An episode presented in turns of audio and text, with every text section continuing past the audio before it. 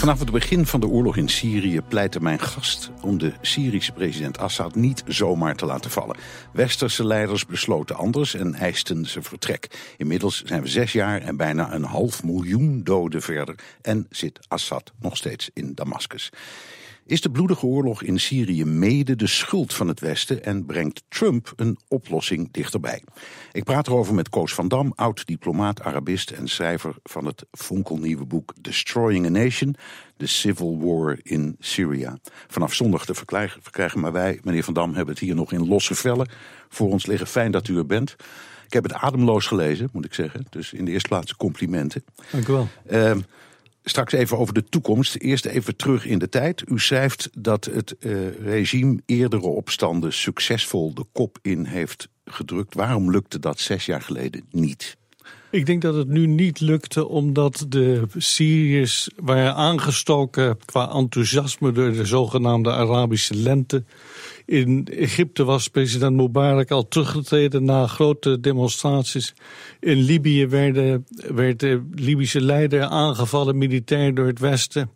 En in uh, Syrië kwam ook bijvoorbeeld de Amerikaanse ambassadeur. Die kwam naar Hama, waar die hele grote demonstraties waren om steun te betuigen. En de mensen dachten, wij worden echt gesteund door de Verenigde Staten. Maar in de praktijk kwam dat helemaal niet. Komen zo over die eh, steun en hoe we dat wel of niet hadden moeten doen. Maar was de oorlog onvermijdelijk of had die voorkomen kunnen worden? Hij had kunnen worden voorkomen als het regime tijdig bepaalde uh, hervormingsmaatregelen had ingevoerd en de oppositie tegelijkertijd niet had gedacht eh, van de veronderstelling kon uitgaan dat je van de ene dag op de andere alles kunt doorvoeren.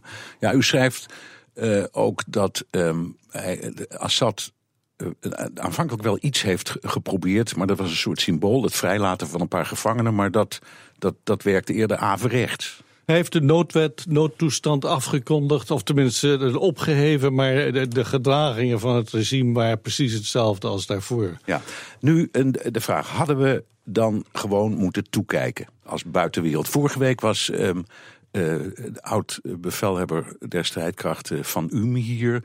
En die, die had het, dat vond ik wel interessant, in dit soort gevallen over een, niet een juridische of een politieke of een geopolitieke, maar ook een morele plicht. Je kan het toch niet zo laten gebeuren? Nou, dat hangt, hangt er maar heel erg vanaf wat je je morele plicht vindt. Het gaat namelijk om de resultaten en niet om de goede bedoelingen. Ik denk dat we ons beter, we, de buitenwacht, zich veel beter afzijdig had kunnen houden. Je moet dus of ingrijpen en het regime ten val brengen en zorgen dat de goede oppositie, en dat is nog zeer te vragen of dat lukt, om, of die, om die aan de macht te helpen en een zorge nazorg doen, 10, 20 jaar misschien. Uh, of je moet niet ingrijpen, want een heleboel landen dachten we gaan ze helpen, maar als je de oppositie niet voldoende helpt om de, die doelstellingen te bewerkstelligen, maar je geeft ze, je, je werpt een boei uit, maar niet een boei waarmee je ze eh, kunt helpen om aan de macht te komen, ja, dan kun je je beter van afzijdig houden. Dan was dus eh, misschien 20.000, 30.000 doden gevallen. Dan was het land nog intact, de bevolking was nog intact. En nu is het hele land in puin.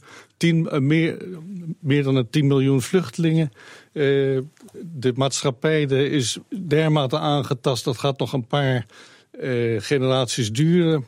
Dus je kunt je beter afzijdig houden dan dat je alleen maar goede bedoelingen hebt, uitspreekt althans, en uiteindelijk niet waarmaakt wat je eigenlijk uh, van plan bent. u schrijft dat de politiek van het Westen um, gebaseerd was op wishful, wishful thinking. Zijn of waren onze leiders dan echt zo naïef? Uh, ik denk het wel. Een heleboel uh, leiders die dachten werkelijk dat Assad zou vallen. Experts geloof ik niet.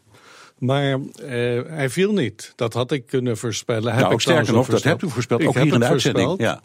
Uh, maar die dacht dus werkelijk op president Obama dacht ik moet tijdig zeggen dat Assad zich moet terugtrekken. Want straks is hij ten val gebracht. Dan heb ik dat niet op tijd gezegd. Maar hij viel natuurlijk helemaal niet. Omdat het regime ijzersterk is qua samenstelling. En meer dan een half jaar, toen nog bijna een heel, halve eeuw, de ervaring heeft hoe je aan de macht blijft. Ten ja. koste van de meest uh, erge middelen. Dus onderschat.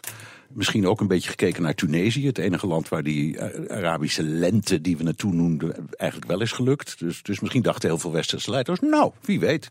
Die dachten het gaat overal lukken. Die hoopten weg dat er democratieën zouden komen. Maar dat was volstrekt ideeel om dat te veronderstellen. En waarin verschilt Syrië nu van bijvoorbeeld Tunesië of desnoods van Egypte? Want daar is wel een president gekozen en ook weer afgezet en weer een andere gekomen. Maar er is toch nog enige vorm van orde. In uh, Syrië verschilt van al die andere landen, hè, Tunesië, Libië, Egypte, in de samenstelling van het regime en de steunpilaren van het regime. Het regime steunt namelijk op officieren die uit de Alawitische gemeenschap voorkomen. Die dat, enorme dat, dat, dat, dat zijn, oh, even voor de duidelijkheid, een minderheid, ja, een minderheid Shiiten, hoewel u schrijft dat, dat, dat echte Shiiten dat ook weer niet vinden. Maar goed, laten we zeggen ongeveer, een minderheid. Soort, laten we zeggen een soort Shiiten, ongeveer 10% van de bevolking. En die zijn heel sterk vertegenwoordigd in alle sleutelposities van het leger. En die hebben, omdat ze zich bedreigd voelen door die Soenieten, die vroeger Alawieten, dus extremisten, op basis van het Alawit zijn, waar het uh, destijds een grote confrontatie is samen, uh, voortgekomen in Hama in 1982. Ja, met, die, met misschien wel 20.000 doden. Ja, ja. En, maar die, uh, dat is dus het grote verschil. Dit regime is veel beter opgebouwd als het gaat om veiligheid, ja, in de meest erge zin. En dat hebben Libië en en, en Egypte en Tunesië hebben dat allemaal niet. Nee, u, u, u zei het net al, uh, Obama en anderen dachten meteen... we moeten aandringen op het verdwijnen van uh, Assad. Was dat de grootste fout? Dat was een van de grote fouten in die zin dat het werd als voorwaarde gesteld voor een oplossing. Dus als je met, een, met het Syrische regime wil onderhandelen en je zegt van tevoren ja, maar die president en al zijn mensen mogen in de toekomst geen enkele rol spelen. En we zullen ze gaan berechten, met andere woorden, we gaan ze ter dood veroordelen. Dan kun je natuurlijk nooit tot onderhandelingen komen. Dus dat was volstrekt irreëel. En dat, daar hebben de leiders, westerse leiders, elkaar ook allemaal in aangemoedigd om dat te blijven zeggen. Ja, Poetin zei eh, ongeveer eh, vanaf het begin al. Uh, we moeten niet aandringen op het uh, aftreden van Assad. Het was, kwam er een beetje op neer dat de Russen zeiden: we zijn niet met ze getrouwd, maar uh, er is geen betere oplossing. Er is bovendien geen alternatief.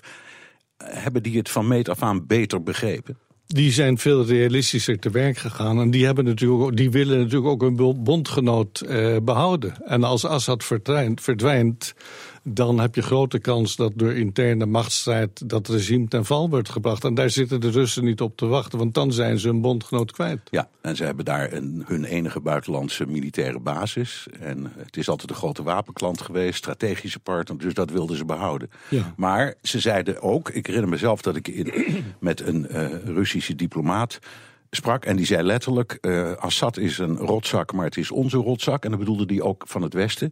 En als we hem vervangen, dan komt er een andere rotzak. En dat is niet noodzakelijkerwijs onze rotzak. Was dat een goede analyse? Ik denk het wel. En dat is niet per se een beter, uh, betere leider. Hè? Want als dit regime ten val wordt gebracht dan uh, denk ik nog niet dat er zoiets beters voor in de plaats komt. Ja, u speculeert daar in het boek ook over. U noemt een paar namen, die zeiden mij eerlijk gezegd niet zoveel. Maar wat ik ervan begrijp is dat we dan van de regen in de drup zouden kunnen komen.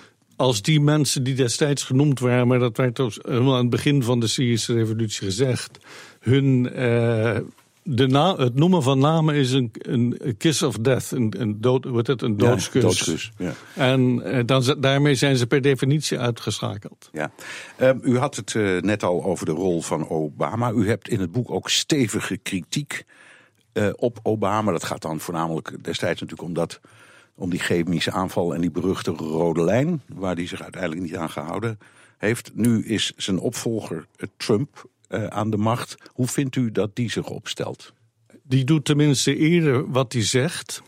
Maar de aanvallen op het regime of op het Syrische leger zijn eigenlijk alleen maar als er chemische wapens worden gebruikt. We gaan ervan uit dat het regime dat heeft gebruikt. Hij wist dat zeker, meende dat zeker te weten. Goed.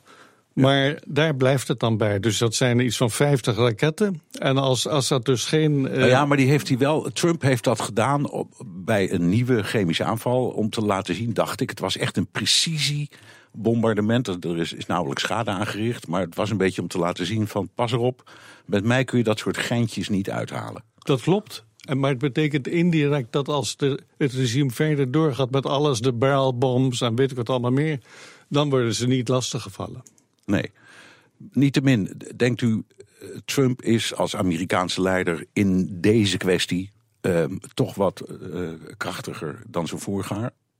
Of, of is, het, is het wat u betreft ook maar tot nu toe één symbolische handeling? En verder niks. Nou, ik denk dat hij veel pragmatischer te werk gaat. Hij heeft minder last van het idee van ik uh, moet uh, niet met uh, het regime omgaan of wat dan ook. Of samenwerken met het regime tegen de islamitische staat. Want dat was vroeger ook taboe.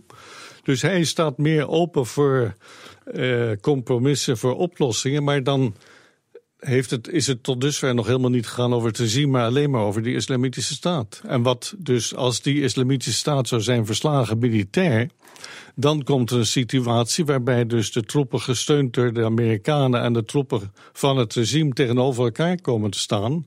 En dan is de vraag of hij die zijn de troepen waarmee zijn land sympathiseert uit strategische overwegingen, moet ik erbij zeggen, of die die wil laten gaan zo'n confrontatie, want anders moet hij ze beschermen misschien. En ik denk dat de Amerikanen absoluut geen behoefte hebben aan een confrontatie met de Russen.